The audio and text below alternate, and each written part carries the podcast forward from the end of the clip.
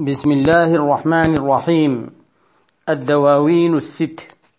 لمولانا وشيخنا شيخ الإسلام الشيخ إبراهيم ابن الحاج عبد الله الكولخي رضي الله عنه. تقديم أبو عركي الشيخ عبد القادر النذير. التسجيل رقم تسعة وخمسين. صفحة اثنين وسبعين. من نسخة الديوان. قال رضي الله عنه أبرق بدا نحو المرابع يلمع فهبني امرأ إذ يلمع البرق يدمع. لمحت بوهن ويك هجت صبابة ورقراق دمع ساعة الحي تهجع. تذكر أيام الصبا وهي قد مضت ولم يبق إلا لوعة وتوجع. سقى الله أرضا بالمدينة إنها محط رحال فيه خرقي يرقع. ديار حبيب الله وهو أمينه ديار بها تلفى المرافق أجمع.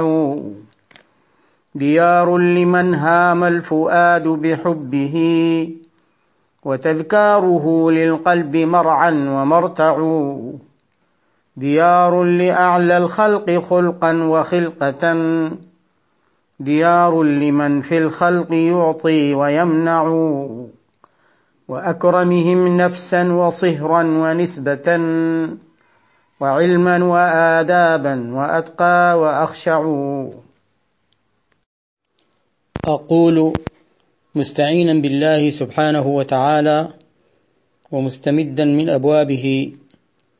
قال الشيخ رضي الله عنه أبرق بدا نحو المرابع يلمع. فهبني امرأ إذ يلمع البرق يدمع. أبرق بدا. هل هذه الهمزة الاستفهام؟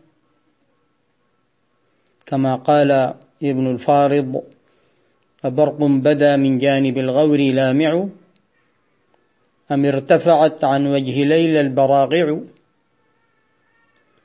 أم أنها للنداء نداء القريب أبرق بدا نحو المرابع يلمع فهبني امرأ إذ يلمع البرق يدمع.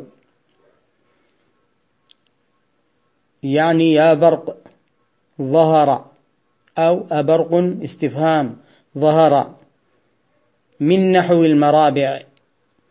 والمرابع جمع مربع وهي ديار الحبيب وأماكنه صلى الله عليه وعلى آله وصحبه وسلم. البرق يأتي من الشرق بالنسبة لنا نحن الغربيين هكذا. فعندما يأتي هذا البرق الظاهري هو أيضا من ناحية الشرق. ولكن هل هذا البرق الذي نجده في قصائد المادحين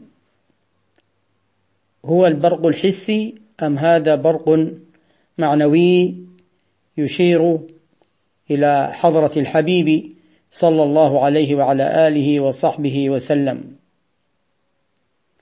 وهذا البرق يهيج الأشواق دائما. وكثيرا ما نجده في المدايح السودانية عند الرواة الذين ألفوا مديحا يذكرون هذا البرق. برق بدا نحو المرابع يلمع هذا البرق يضيء.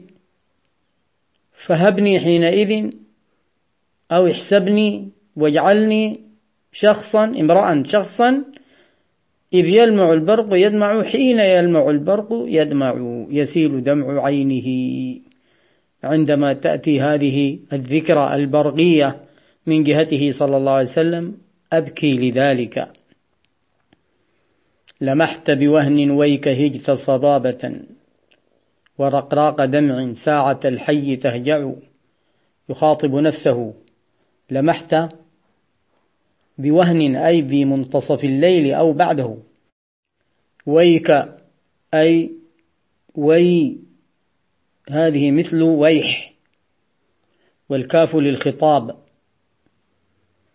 هجت صبابة هت ثار شوقك واضطربت عاطفتك وتحركت بعنف نحو الحبيب صلى الله عليه وعلى آله وصحبه وسلم لدرجة الصبابة ورقراق الدمع حرقة الشوق ونزول الدموع.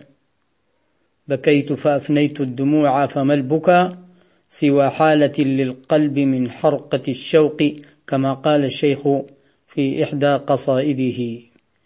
متى هذا؟ ساعة الحي تهجع.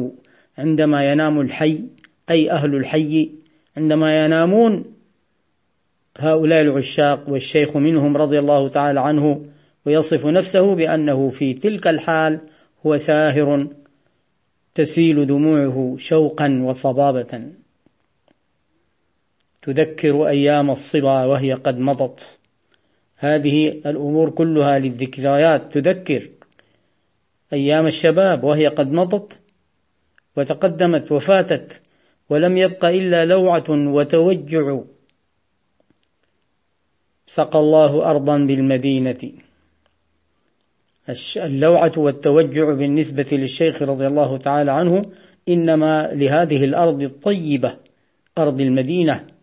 بخلاف من قالوا هذا الشعر أو نحوه وهم لهم لوعة وتوجع وتذكر لأيام الصبا بأمور أخرى دنيوية شهوانية. أما الشيخ رضي الله تعالى عنه فأموره كلها تعلق بالحبيب صلى الله عليه وعلى آله وصحبه وسلم فهو منذ أن نشأ. كان كذلك وهكذا. كما تقدم ذكرنا قوله الحمد لله نشأت طاهرا. ما قلت فخرا بل نطقت شاكرا.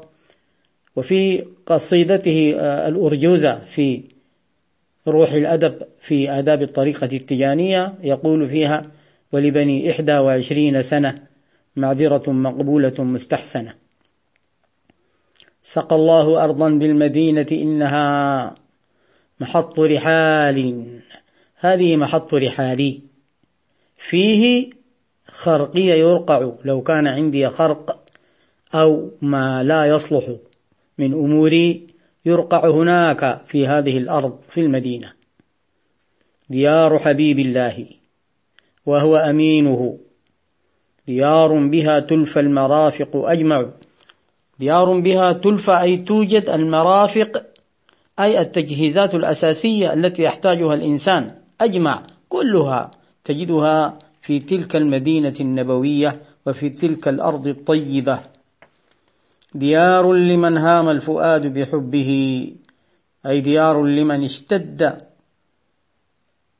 حب وشوق الفؤاد له صلى الله عليه وعلى آله وصحبه وسلم. وتذكاره للقلب مرعا ومرتع. المرتع المعنوي والمرعى المعنوي لأن القلب غذاؤه غذاء روحي. فتذكار تلك الديار وتلك المرابع تغذي القلب ويرتع فيها ويرعى فيها. ويتغذى منها. ديار لأعلى الخلق خلقا وخلقة. هو أعلى الخلق صلى الله عليه وعلى آله وصحبه وسلم في أخلاقه وإنك لعلى خلق عظيم وفي خلقته. كذلك صلى الله عليه وسلم فلم يوجد أكمل منه ولا أجمل. ديار لمن في الخلق يعطي ويمنع بأمر الله عز وجل الذي صرفه في الأكوان برسالته وبتفويضه وبعطائه له وبجعله قاسما وأكرمهم نفسا تمييز وأكرمهم صهرا أي من صاهر النبي صلى الله عليه وسلم فهو أكرم صهرا. وفي الحديث كل صهر ونسب ينقطع يوم القيامة إلا صهري ونسبي. وكذلك أكرمهم نسبة ونسبا. صلى الله عليه وعلى آله وصحبه وسلم. فهو خيار من خيار من خيار. وأكرمهم كذلك علما. وأكرمهم آدابا.